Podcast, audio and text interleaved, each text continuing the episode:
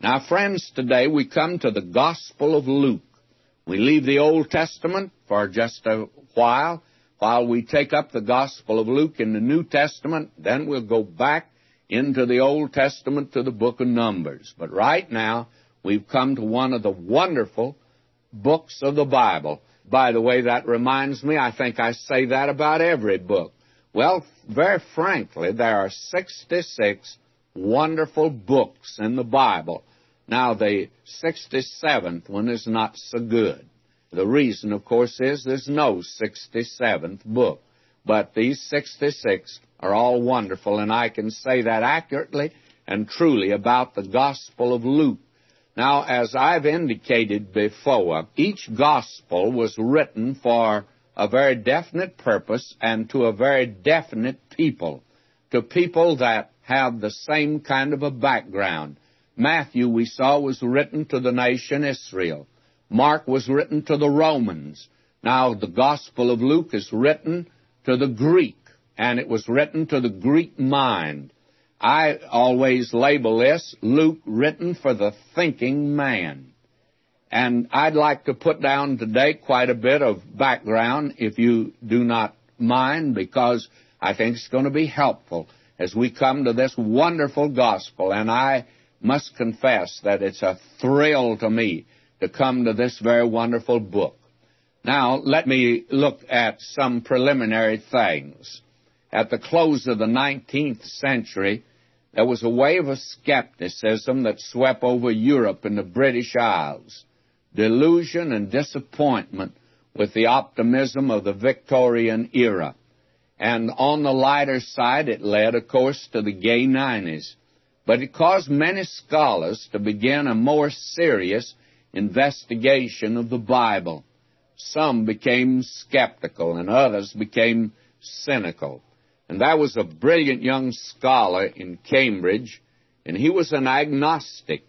He wanted to disprove the accuracy of the Scripture, and he thought this would be the way to do it. Luke had written a historical record of Jesus and the missionary journeys of Paul and all historians make mistakes, and so Sir William Ramsay thought he'd find the error. And by the way, they do make mistakes. Mr. and Mrs. Will Durant have turned out the story of civilization, and I think that they have spent over 40 years in working this out. They've looked at about 20 civilizations over 4,000 years, and I do not know how many volumes that they have, but they have quite a few volumes. And they've made this statement. Will you listen to this? Our knowledge of the past is always incomplete, probably inaccurate, beclouded by ambivalent evidence and biased historians, and perhaps distorted by our own patriotic or religious partisanship. Most history is guessing, the rest is prejudice. And of course, today, many of you know that even the great Herodotus, the Greek historian, as some, I had a professor once said he was a liar. that is, that Herodotus was. Well, may I say that this man, Sir William Ramsay, the student at Cambridge, thought that he had just checked up on the journeys of Paul and he became an archaeologist. And I have a set of his books, Sir William Ramsay's books, my secretary gave to me several years ago when she discovered I was very much interested in this man and what he had discovered. Well, he found out that Dr. Luke didn't make an error. He went and checked him on everything, and Dr. Luke is accurate. Now, Dr. Luke wrote his gospel for a twofold purpose. There is this historical purpose, and you have a complete historical narrative in the Gospel of Luke. It has a literary aim. There are more wide reaching references to institutions, customs, geography, and history of those times than any other gospel. But most important, there was the second reason, the second purpose, and it's the spiritual purpose. and he presents the person of Jesus Christ. And he's the perfect, divine man. He's the Savior of the world. And he was God manifest in the flesh. Only Dr. Luke will say it differently than John says it. And let me say just a word about Dr. Luke. He's the only Gentile who made any contribution to the canon of Scripture. I wonder if you've recognized that. He wrote two books of the New Testament. He wrote Luke, the gospel name for him, and also he wrote the book of Acts. And he was a Gentile. You say to me, how do you know he was a Gentile? Well, if you should go over to the fourth chapter of the epistle to the Colossians, Paul knew him pretty well. And Paul gives in the fourth chapter of Colossians a list of some folk that he knew. And he mentions here, and I'll just drop in at verse 11, he says, Jesus, that's the name of a person in that day, which is called Justus, who are of the circumcision. Now that concludes a list of people that he mentions, Tychicus, Onesimus, and Aristarchus, and now Justus. He says, now these are of the circumcision. They're Israel. These only are my fellow workers under the kingdom of God, which have been a comfort unto me. Now he takes up a list of Gentiles. Epaphras, who is one of you, a servant of Christ, saluteth you. And then he goes on down and mentions others. And in verse 14, he says, Luke, the beloved physician, and Demas greet you. Now, these were Gentiles. So Dr. Luke was a Gentile, and he wrote the Gospel of Luke. Makes it quite interesting, does it not? He also was a companion of the Apostle Paul. For over in the 16th chapter of Acts, why Dr. Luke makes it very clear that he joined the party, that is, of Paul, and he traveled with him. He was with him on the second and I think third missionary journeys. And we find here what is known as the we section of Acts. And he talks about they, they, they. But in verse 10, he says, And after he had seen the vision, immediately we endeavored to go into Macedonia. And from there on, you find out Dr. Luke was with Paul on that second missionary journey, that historical crossing over into Europe. And friends, that's very important to see, by the way, and that is the reason we mention that. He probably was a convert of Paul, and he went with him on this second missionary journey. And he was with Paul to the very end. When Paul wrote his swan song, which is 2 Timothy in the fourth chapter, verse 11, he says, Only Luke is with me. And he calls him, as you see here, a beloved physician. He was a scholar also. He was acquainted with Greek culture, and we're going to see he has the poems that are associated with Christmas especially. And he wrote the best Greek in the New Testament along with Paul. We'll see that, I think, maybe today and we're going to get into that in just a few moments. He made an autopsy of the body of Jesus, the person of Jesus. He dissected him, examined him, he determined the cause of death. And he was very careful about that, how he did it. Dr. Luke puts the stethoscope of inspection down upon the baby of Bethlehem and again at the cross. And he says he's dead. But he also says on the third day, he put the stethoscope down again and he said his heart's beating. He's alive. Now, Luke had another purpose, and that's that spiritual purpose. He presents the perfect divine Son of God. Now, in the Gospel of Matthew, the Lord Jesus is the Messiah. He's the King. He's the Redeemer. In the Gospel of Mark, He's the mighty conqueror. He is the virile ruler of the world. But in the Gospel of Luke here, he's our great high priest, touched with the feeling of our infirmities, and he can extend help and mercy and love to us. You see, Luke wrote to his countrymen just like Matthew wrote to his. He wrote to the Greek mind, and they were one of the most important segments of humanity. And I think that that would be an important segment today, the intellectual community, and the Gospel of Luke is for them. You see, in the fourth century, the Greek placed on the horizon of history the most brilliant and scintillating display of human genius the world has ever seen. That was the fourth century BC. It was called the Periclean Age. I'll have reference or two to that later on. And the Greek attempted to perfect humanity. He attempted to develop a perfect man. And you'll find it in the physical realm. The statues, the works of Phidias and Praxiteles, they all are striving to present a perfect man. And then that was also not only in the physical realm, but in the mental realm. Not just the beautiful man, but the man of reason, the thinking man. There was Socrates and Plato and Aristotle. And there was in the literary world Homer and Euripides, Sophocles, Demosthenes. And he attempted to attain the universal man. They made their gods in the likeness of man. The gods of the Greeks were just projections of man. Beautiful statues, Apollo and Venus and Athena and Diana, not the ugly representations that come out of paganism of the Orient. They deified all of man, noble qualities, also base passions. There was Aphrodite and Cupid and Bacchus and Pluto and the god Pan. Not all of them are graces, you see, and some of them were furies.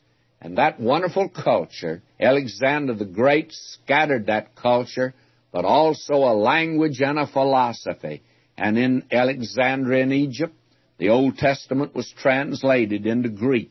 We call it the Septuagint, one of the finest that we have today of the Old Testament. The New Testament was written in Greek. You see, the Greek provided the vehicle, a wonderful language for the expression and the communication of the gospel to all of mankind. It's been the finest vehicle to express a fact and to communicate a thought. And for one millennium, the Greek tried to perfect humanity. But you see, the Greeks fell short. Utopia did not arrive, friends. They never came upon the Elysian fields, and they lost sight of the spiritual, and this world became the home and the playground and the workshop and the grave. And Dr. F.W. Robertson put it like this The more the Greek attached himself to this world, the more the unseen became a dim world. And that's the reason that you find him making an image to the unknown God. And that's where Paul began with the Athenians. And when Paul entered Athens, the cultivated Athenians, they were skeptics. They called Paul a babbler, and they mocked him. And Paul wrote, he says that the gospel to the Greeks is foolishness. And Paul wrote to the Greek mind, he said to the Ephesians, for they were Greek, he says, You were in times past Gentiles, having no hope and without God in the world. That's the picture. But in the fullness of time, God sent forth His Son, made of a woman, made under the law. And down a Roman road came Paul with a universal language, preaching a global gospel about the perfect man who died for the men of the world. You see, the religion of Israel could only produce a Pharisee. The power of Rome could only produce a Caesar. And the philosophy of Greece could only produce a global giant like Alexander the Great. But Luke wrote to the Greek mind, and he presented Jesus as the perfect man, the universal man, the very one that they were looking for. And here is what we have in the Gospel of Luke in the first three chapters the birth of the perfect man and his family. And you can write over this entire gospel, Behold the man. And he was made like unto his brethren. That's the way Dr. Luke presents him. And then from chapter 4 Well, in fact, in all of chapter 4 down through verse 30, you have the testing of the perfect man and his hometown. And then, beginning with chapter 4, verse 30 through the 21st chapter, verse 38, you have the ministry of the perfect man. And then you have the betrayal, the trial, and death of the perfect man, our kinsman redeemer, chapters 22 and 23, and in chapter 24, the resurrection of the perfect man. And he's still a man, and he's a man today at God's right hand. Dr. Luke would have us know that. Now, Dr. Luke gives us 20 miracles, and six of them are recorded in no other gospel. He likewise gives us more parables than any other writer, and he also gives us parables that no other writer gives us. He gives us 23 parables, and 18 of them are found nowhere else. The parables of the prodigal son and the good Samaritan are peculiar to this gospel here. And he also gives the very human account of the walk of the Lord to Emmaus that day, the resurrected Lord. He was sown a natural body, Paul said, but he was raised a spiritual body, and Dr. Luke confirms that. Now let's get our foot in the door here today, but I wanted you to have this preliminary statement concerning the Gospel of Luke. It's so wonderful. It's so great. I only wish I was adequate to present it as it should be presented. We have in chapter 1 the announcement of the birth of John and Jesus. And then we have the birth of John in chapter 1. And it began like this, and it opens with what is known in the Greek as a periodic sentence. That means, if you've studied Greek, friends, and you know what it means. It means when you have a periodic sentence, it's difficult to translate it. And you will note your English translation that the first four verses are just one sentence. You've got to be good in Greek to write it like this. You have to be good to read it like this. But Dr. Luke was able to write it, and he's able to read it. Now let me read this. For as much as many have taken in hand to set forth in order a declaration of those things which are most surely believed among us, even as they delivered them unto us, which from the beginning were eyewitnesses and ministers of the word. It seemed good to me also, having had perfect understanding of all things from the very first, to write unto thee in order, most excellent Theophilus, that thou mightest know the certainty of those things wherein thou hast been instructed. Now, I only want to lift out one or two things here that I think are very, very important. The two words there, eyewitnesses and ministers, are words that you might pass over when you don't want to pass over them. The word eyewitness is the word autoptai. You see, opsomai, optic, that means eye, to see. And auto means to see for yourself. And autoptai, does that sound like a word you've ever heard of? Yes, you're right. It sounds like autopsy. That's exactly what Dr. Luke is saying. He's a doctor, you see. He uses this term. He says, those of us that were eyewitnesses, we made an autopsy.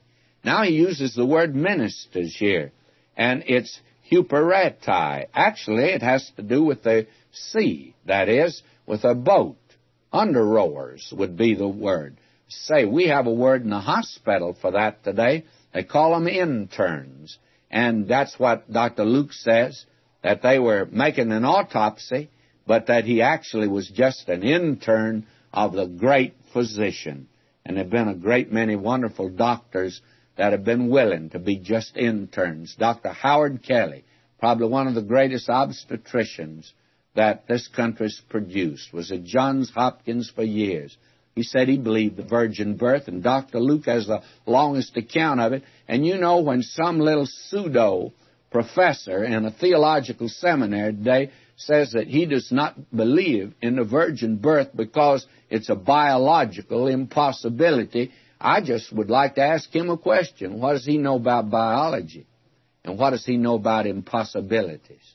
Good doctors have believed in the virgin birth. And so I just forget these little peanut theologians today, and I trust you'll forgive me for calling them that.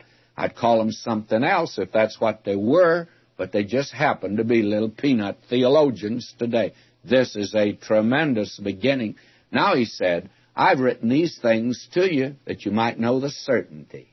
My friends, can you be sure today? Do you know today that you're a child of God through faith in Christ?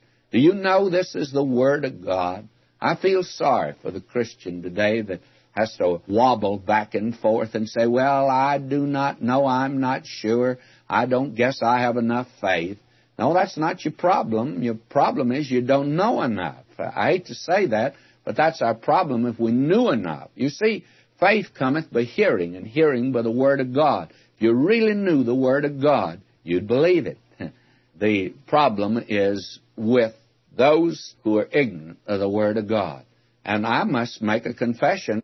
I have a little difficulty with believing at times. And you know, my problem is because I don't know enough. Oh, if we only knew the book and only knew the Lord, we'd believe Him. The problem is not with the book or with Him. The problem is with us today. Now, you'll notice that Dr. Luke sticks to history, and he has a great deal of historical data, and he fits the Lord Jesus into time. He came out of eternity into time. And John puts it in the lofty language of, in the beginning was the Word, the Word was with God, and the Word was God, and the Word became flesh. Now, Dr. Luke will not approach it that way. He happens to be a doctor, a scientist, and also a man highly educated in that day, and a personal friend of the Apostle Paul. He'll say it, but in just a little bit different language than that. He will fit the Son of God into the history of the world. Now, will you listen to this, beginning with verse 5, chapter 1 of Luke. There was in the days of Herod, the king of Judea, a certain priest named Zacharias of the course of Abiah, and his wife was of the daughters of Aaron, and her name was Elizabeth. Now, this is where God broke in after 400 years of silence. Dr. Luke begins chronologically first in the New Testament. He goes back to the birth of John the Baptist, and he goes back of that to where the angel Gabriel appeared to his father yonder as he served in the temple. Now, the very interesting thing is that we have here two names, Zacharias and we have Elizabeth. Zacharias means God remembers, and Elizabeth means his oath. God remembers his oath. That's a strange thing. Here's a couple that their very names are very significant. God remembers his oath. Well, when did God take an oath? Oh, way back yonder. You recall God said to David, Once have I said to David. And not only did he say it to David, but he says, I took an oath and I will not lie. That I'm going to bring one in his line that's going to sit upon his throne. May I say to you, that's a remarkable statement. I'm going to read it. It's in the 89th Psalm, verses 34 and 35. Listen to this. My covenant will I not break, nor alter the thing that's gone out of my lips. Once have I sworn by my holiness that I will not lie unto David. His seed shall endure forever, and his throne is the sun before me. And it shall be established forever as the moon and as a faithful witness in heaven. May I say to you, friends, it says here that Zacharias and his wife Elizabeth, we have God remembers his oath. What is his oath? Why, he took an oath to David that he's going to bring one in his line to reign. Here he's coming, friends. This is just the announcement that he's on the way, that God is ready now to break through into human history after 400 years of silence. Now, will you notice it says they were both righteous before God. That is, they were right with God. How were they right? Well, they were right because they brought the sacrifices that recognized they were sinners. But their walk was also a walk that commended their salvation. Notice what it says. They were both righteous before God, walking in all the commandments and ordinances of the Lord blameless.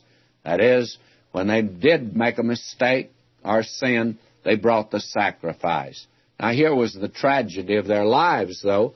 They had no child because that Elizabeth was barren and they both were now well stricken in years.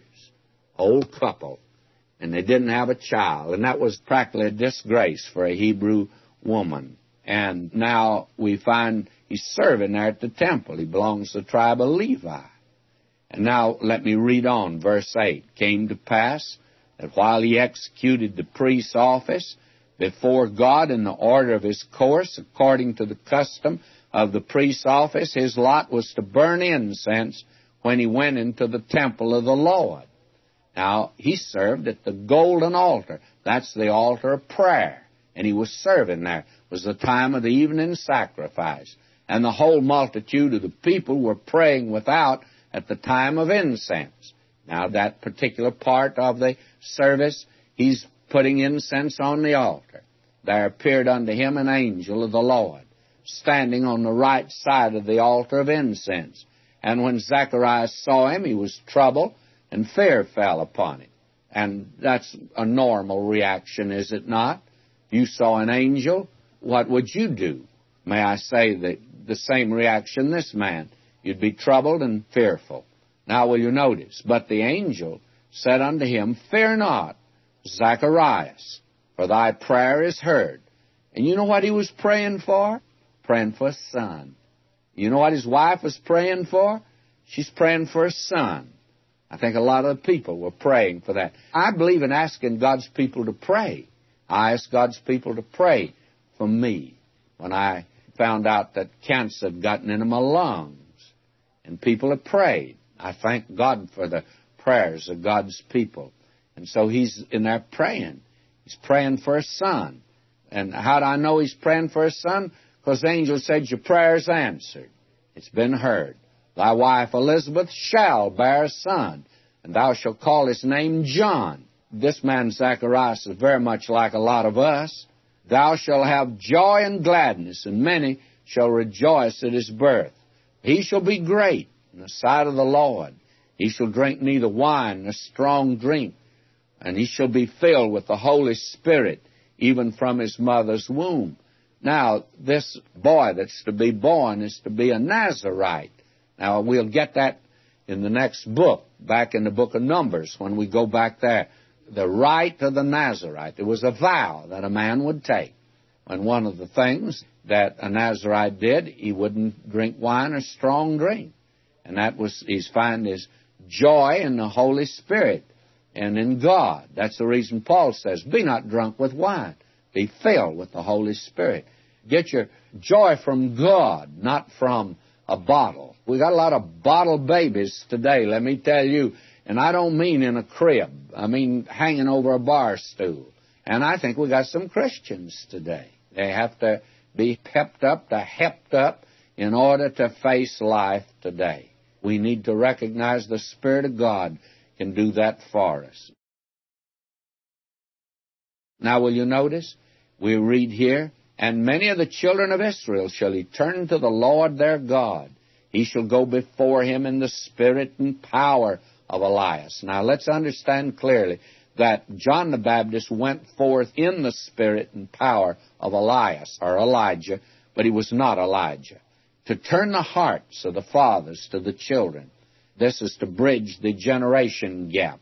You know, our problem today is not that there's a gap between the adults and the youth. The problem today is between God and the adults. If they had a proper relationship with God, we wouldn't have this problem with those that are the young people today. I'd love to elaborate on that, but I'll not take time today. He shall go before him in the spirit and the power of Elijah. That's important to note. Now, listen to this, and this is hard to understand. And Zacharias said unto the angel, Whereby shall I know this? For I'm an old man, my wife well stricken in years. And you know, I can't help but laugh at a verse like that. The great many people don't find humor in the Bible, but there's a great deal of it. Here is a man that's gone to God in prayer, and he's a priest. And at the altar incense, he said, Oh God, give me a son. Now, when God says, through the angel Gabriel, I'm going to give you a son, what in the world does this man say? He said, How do I know it? He said, My wife's old and I'm old and I don't think we can have a child. And yet he was praying for it. You ever pray like that? You really ask God for something and you really don't believe He's going to give it to you, do you? And that's one reason we don't get answers, I think. No faith at all. But this man Zacharias, he's quite human. I can't help but laugh at him because my feeling is that that's the way I pray sometime, and I'm sure you pray that way sometime. We ask God for something, and then when He gives us the answer, we're a little surprised, aren't we? And this man Zacharias says, How'll I know it? Well, the angel answering said unto him, I'm Gabriel, that stand in the presence of God, and I'm sent to speak unto thee and show thee these glad tidings. May I say to you, the Word of God today has the seal of God upon it. And that's the authority of it. It's not what Vernon McGee says.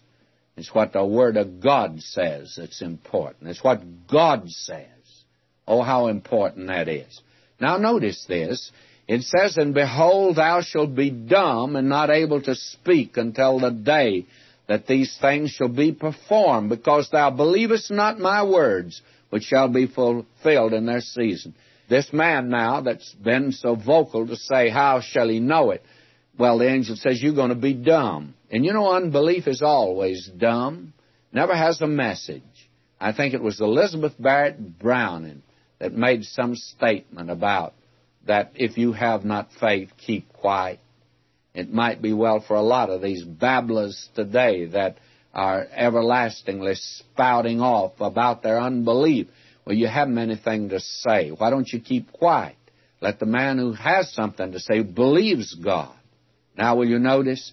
And the people waited for Zacharias and marveled that he tarried so long in the temple. When he came out, he could not speak unto them and they perceived that he had seen a vision in the temple, for he beckoned unto them and remained speechless. And I don't know, maybe you don't see this as being funny. I think it's funny. God, after 400 years of silence, he breaks through, and this very man that he communicates with doesn't believe him, and now he's made dumb. And you can imagine him out there trying to explain. How would you explain and make known to people that you'd seen an angel? and you couldn't talk. My friend, that's not easy. You think about that for a little, and you think of the gyrations that this man, Zacharias, must have gone through, and I think they were rather comical, by the way. I hope you see it that way, too. Now, will you notice, verse 23, it came to pass that as soon as the days of his ministration were accomplished, he departed to his own house. You see, David had arranged the priests to serve at a certain period of time then they had a vacation. They served and then they took time out. And so this is what is happening here. Why he had to finish out his term of office and he can't open his mouth. And now that he is given time off, well, he can keep quiet and I imagine listen to Elizabeth. And after those days, his wife Elizabeth conceived and hid herself five months, saying, Thus hath the Lord dealt with me in the days wherein he looked on me to take away my reproach among men. And this is something quite interesting. Here is this man, Zacharias, he can't talk. And Elizabeth, she's gone off with him to hide herself because this is something that's quite unusual. And don't you imagine she talked his right arm off during that period and said, Isn't it wonderful, Zacharias, we're going to have a son? Well, now will you notice this? We come now to another section. Verse 26, and in the sixth month, that is six months after he'd appeared to Zacharias, the angel Gabriel was sent from God unto a city of Galilee named Nazareth to a virgin espoused to a man whose name was Joseph of the house of David, and the virgin's name was Mary. And two times in one verse, she's called a virgin. And you know what a virgin is? May I say to you, there are a great many folk today don't seem to know that a virgin is one that could never have a child in a natural way because of the fact that she has never had a relationship with a man that would make possible the birth of a child. Now, somebody needs to talk rather plainly today because we have these men saying that the virgin birth is a biological miracle. I always feel that when I hear today that statement made, and the parallel statement is made by certain men. I've heard a preacher here in Southern California say that the Bible does not teach the virgin birth. I've always felt like calling up that man and saying to him, I'd like to have lunch with you, and I want to tell you about the birds and the bees. Because you don't seem to know about the birds and the bees. Because the Scripture makes it very clear that the Lord Jesus was virgin born. Now, I do not object to an unbeliever saying he does not believe in the virgin birth. But when he comes along and he makes a statement and says that the Bible does not teach the virgin birth, I have to say to that man, and I say it very plainly, that there's something wrong with your intellect. Or you were not taught about the birds and the bees. For the very simple reason, the Bible makes it very clear that he was virgin born. Now, will you notice that this is made very clear here? And remember, Dr. Luke gives us the most extended account of the virgin birth.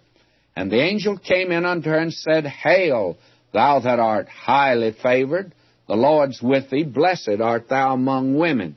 Now, there are several things I'd like to say. One is that the tendency among us Protestants is to play down the role of Mary. But remember, she was highly favored.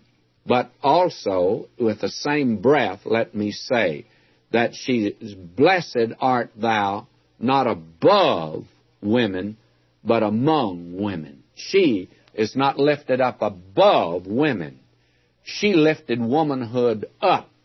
That is the role that she played. Because you see, so easy to say that a woman brought sin into the world.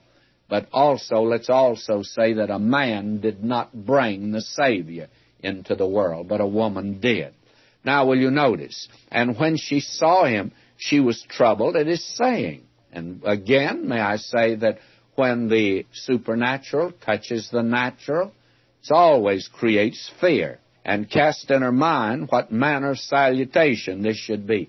And I can't resist saying this, and I'm sure you'll forgive me for saying it, but it was like a black friend of mine in Memphis, Tennessee, years ago that said, You know, he said, I never believe in ghosts either.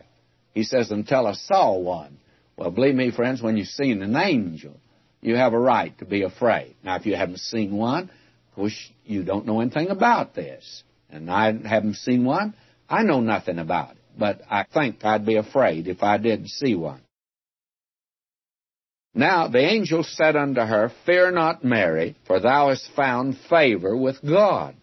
And behold, thou shalt conceive in thy womb, and bring forth a son, shall call his name Jesus. Now this is very plain language, don't you think? I think it's very plain. No way of misinterpreting it. He shall be great, and shall be called a son of the highest, and the Lord God shall give unto him the throne of his father David you see, all of this is quite literal. These folk who've denied the virgin birth also do not think he's going to sit on the throne of his father David.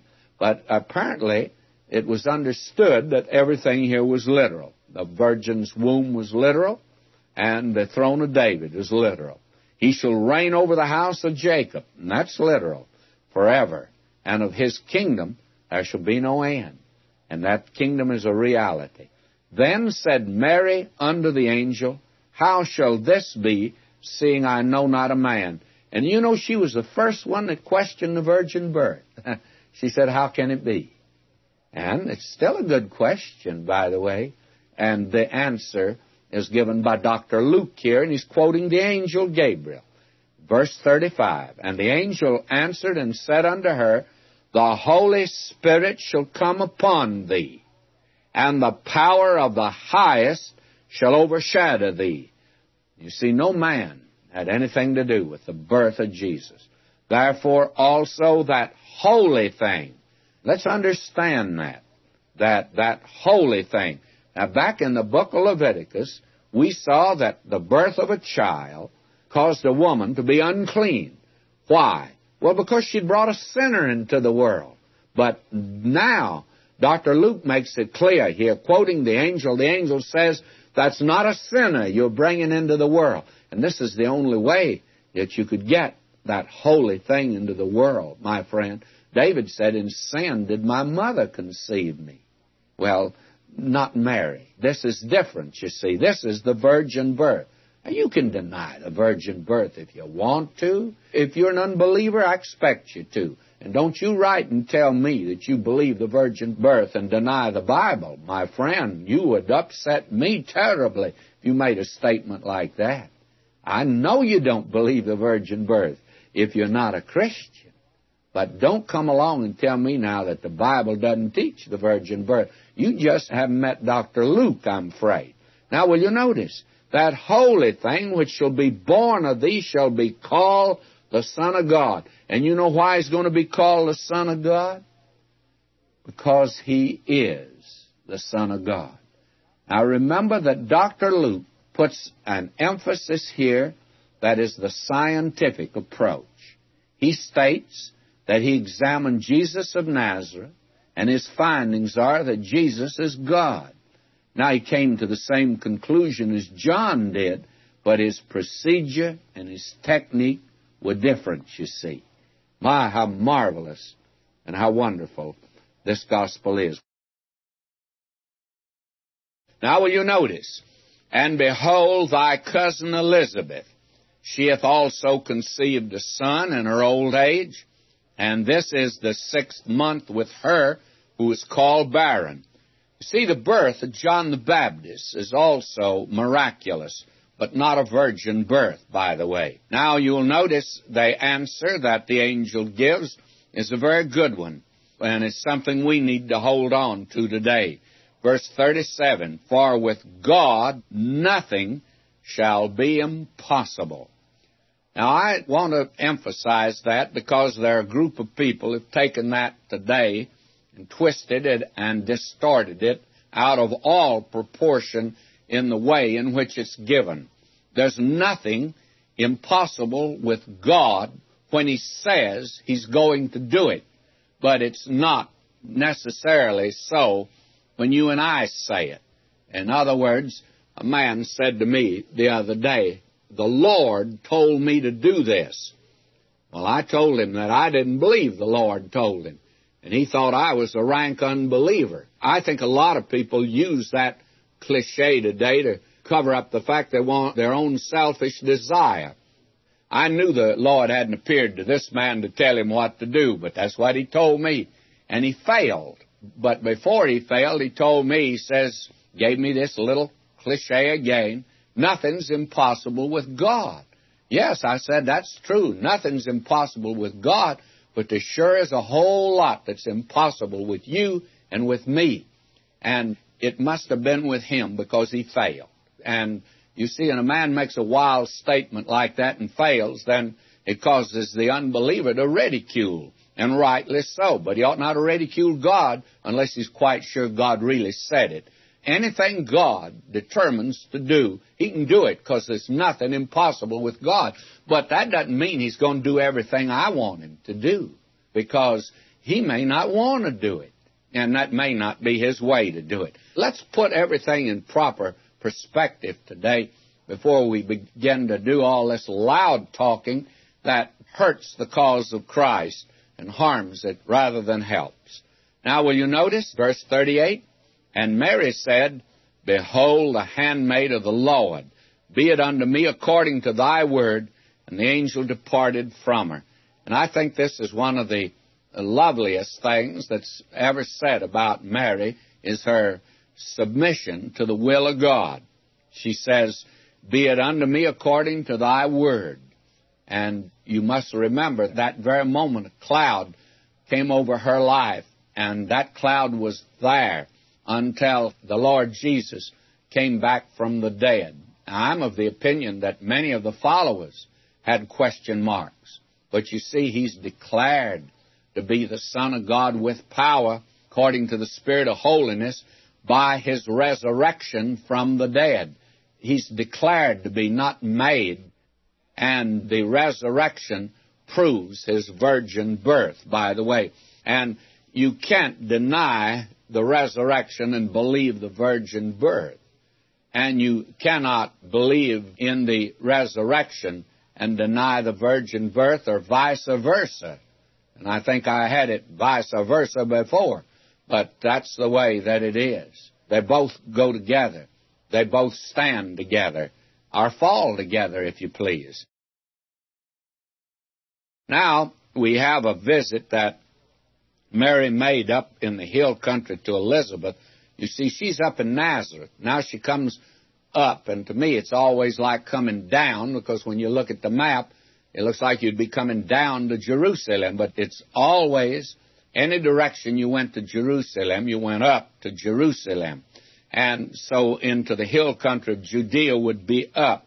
Mary arose in those days and went into the hill country with haste into a city of Judah, entered into the house of Zacharias, and saluted Elizabeth came to pass that when Elizabeth heard the salutation of Mary, the babe leaped in her womb, and Elizabeth was filled with the Holy Spirit. Now, we're dealing with that which is miraculous here. No use try to offer a natural explanation. You either believe it or you don't believe it, friends. I'm so weary of these people, especially preachers, that are trying to appear intellectual and they try to tone down or explain away the miracles. Now, my friend, you either accept them or you don't accept them. And here is nothing in the world but a miracle. This woman's filled with the Holy Spirit. The babe leaps in her womb. Now, that just doesn't happen today when somebody else walks up. And I know that there could be a natural explanation offered, but that's not the way it's given to us. Now, verse 42 She spake out with a loud voice and said, Blessed art thou among women, and blessed is the fruit of thy womb. And here you have this very lovely song. This is the first song that has been given to us by Dr. Luke. And as I said, he was a poet. He's the one that gives us all the songs of Christmas. And this is the first one. Blessed art thou among women, not above women, and blessed is the fruit of thy womb. And whence is this to me that the mother of my Lord should come to me? For lo, as soon as the voice of thy salutation sounded in mine ears, the babe leaped in my womb for joy. And blessed is she that believed, for there shall be a performance of those things which were told her from the Lord. There is a person in Scripture that we have very little to say about her, and that is this woman, Elizabeth. She sang the first song of the New Testament. And I think that when you have a soloist like this, you ought not to ignore her. She is a remarkable person. She had faith when Zacharias did not. And again, you say to me, how do you know it? Zacharias was struck dumb because of his unbelief, but Elizabeth was not. She believed God. And here she encourages Mary. Mary is a young woman. Elizabeth's an old woman. She's walked with God many years. And she encourages her here. She said, There'll be a performance of these things. I'd like to give Elizabeth a little credit along here with all the others that they try to even deify today. Elizabeth was just a woman. Mary was just a woman, and she needed encouragement. And Elizabeth is the one to do it. Now we have another song coming up here. This is really a regular song festival we're having. And verse 46, and Mary said, My soul doth magnify the Lord. Now this is what's known as the Magnificat. And it's a lovely thing Listen to Mary. And my spirit hath rejoiced in God my Savior. Did Mary need a Savior? Well, she said she did. And she said she rejoiced in God her Savior. And she says, For he hath regarded the lowest state of his handmaiden. For behold, from henceforth all generations shall call me blessed. And Protestant friend, let us call her blessed, but not make her a goddess. We don't need an altar. We don't need to kneel down to her. But it was a glorious privilege to be the mother of the Son of God, to bring him into the world. Let's not play it down. Let's not play it up either. But there's no danger of us who are Protestants playing it up. There is a danger of us playing it down. She was a wonderful person, by the way. No accident she was chosen. It wasn't but chance. It was the definite decision of God, and He made no mistake. Listen to her as she continues to sing. For He that is mighty hath done to me great things, and holy is His name and his mercy is on them that fear him from generation to generation. He hath showed strength with his arm. And you remember, Isaiah said, To whom is the bad arm of the Lord revealed? And he begins immediately to reveal the Lamb of God that taketh away the sin of the world. And so here, he hath showed strength with his arm. It's in salvation that God reveals his power as well as his love. He hath scattered the proud in the imagination of their hearts. I continue to read on, verse 52. He hath put down the mighty from their seats and exalted them of low degree.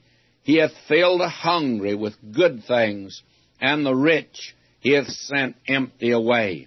He hath holpen his servant Israel in remembrance of his mercy, as he spake to our fathers to Abraham and to his seed forever. There's more reference to Abraham than any other person in the Old Testament. In fact, there's more about Abraham than anyone else on the human plane in the Bible. He spake to our fathers, to Abraham, to his seed forever. This is a song. It's a wonderful song. I wish that we could go into it in depth, but this is the best we can do. Now, will you notice verse 56? And Mary abode with her about three months and returned to her own house. Now you have the record of the birth of John the Baptist in the remainder of this chapter. I'll lift out some high points here. And I read in verse 57 Now Elizabeth's full time came that she should be delivered, and she brought forth a son and her neighbors and her cousins heard how the Lord had showed great mercy upon her, and they rejoiced with her. And it came to pass that on the eighth day they came to circumcise the child, and they called him Zacharias after the name of his father. And his mother answered and said, Not so, but he shall be called John. And the reason they called him Zacharias was because of the fact, his father's name was Zacharias. He'd be junior, I guess. But that was not the name he was to be given. And immediately, while Elizabeth said, We're going to call him John. And they said unto her, There's none of thy kindred that's called by this name. You generally pick out a family name to give a child. And they made signs to his father how he would have him called. Remember that this man's in a pretty bad way. He can't talk and he asked for a writing table and wrote saying his name is John. They marveled all. It's amazing that apparently was not only dumb but deaf. He couldn't hear. At least he didn't hear Elizabeth say his name was to be John. And they were amazed at this. This was the name God wanted him called. And his mouth was opened immediately and his tongue loosed and he spake and praised God this man Zacharias is able to sing now praises to God because faith has come to a reality, but he didn't have much of it. And now that the boy is born, why he can rejoice in God. And isn't that again a very human quality for many of us that when God hears and answers prayer, why then we can really rejoice. And I think that's sometimes the reason that God answers prayer for some of us weaker saints. So we'll have something to rejoice about because we don't do much rejoicing, you see, unless we have a very strong faith. Now, will you notice? We read here his mouth was open and his tongue loose, and he spake and praised God, and fear came on all that dwelt around about them, and all these sayings were noised abroad throughout all the hill country of Judea. And all they that heard them laid them up in their hearts, saying, What manner of child shall this be? And the hand of the Lord was with him. Now it was quite obvious that this was to be an unusual child. And notice now that Zacharias, who was dumb for a period of about nine months, he's now not only able to speak, but he's going to join in and sing us a solo. We've had a solo by Elizabeth. She sang the first one. Mary sang the second one. And I think it's quite proper now that Zacharias sing us the third one. Will you listen to him? His father Zacharias was filled with the Holy Spirit and prophesied, saying, Now, this is a song that we have here. It's a prophecy, but it's a song. Now, listen. Blessed be the Lord God of Israel, for he hath visited and redeemed his people, and hath raised up a horn of salvation for us in the house of his servant David. Now, this man isn't in the line of David, but he recognizes that this boy is to be the forerunner. He's the one that Malachi had spoken of. He's the one that Isaiah had spoken of. He is the one that was to come to make the announcement of the coming of the Messiah. And the presence of the forerunner indicates that the Messiah is not far behind, that he's coming along. And though they may not know too much at this time. Now will you notice, and he spake by the mouth of his holy prophets, which have been since the world began, that we should be saved from our enemies and from the hand of all that hate us, to perform the mercy promised to our fathers, and to remember his holy covenant, the oath which he sware to our father Abraham, that he would grant unto us, that we being delivered out of the hand of our enemies might serve him without fear, in holiness and righteousness before Him all the days of our life. Now you see, God had promised that to Abraham, and they still believe the promises of Abraham, that they're to be fulfilled. There are some today that have given up. They do not believe God will make good the promises that He made to Abraham.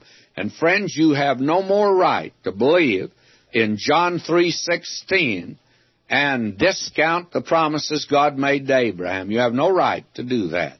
If God is going to make good John 3:16 to you, he's going to make good his promises he made to Abraham. And all of these people believe that at that time. Now notice what he says here. He says, "And thou, child, shall be called the prophet of the highest, for thou shalt go before the face of the Lord to prepare his ways." to give knowledge of salvation unto his people by the remission of their sins. You see, he shall be called the prophet of the highest. He shall go before the face of the Lord to prepare his ways. Now, verse 78 through the tender mercy of our God, whereby the day spring from on high hath visited us. He knew that the Messiah was in their midst, to give light to them that sit in darkness, and in the shadow of death to guide our feet into the way of peace. Now that is a promise that God had made through Malachi, and He'd also made it through Isaiah. Verse 80. And the child grew and waxed strong in spirit, and he was in the deserts till the day of his showing unto Israel. John the Baptist was a very unusual person. We've seen that already in the other two Gospels, and we'll continue to see it as we go along.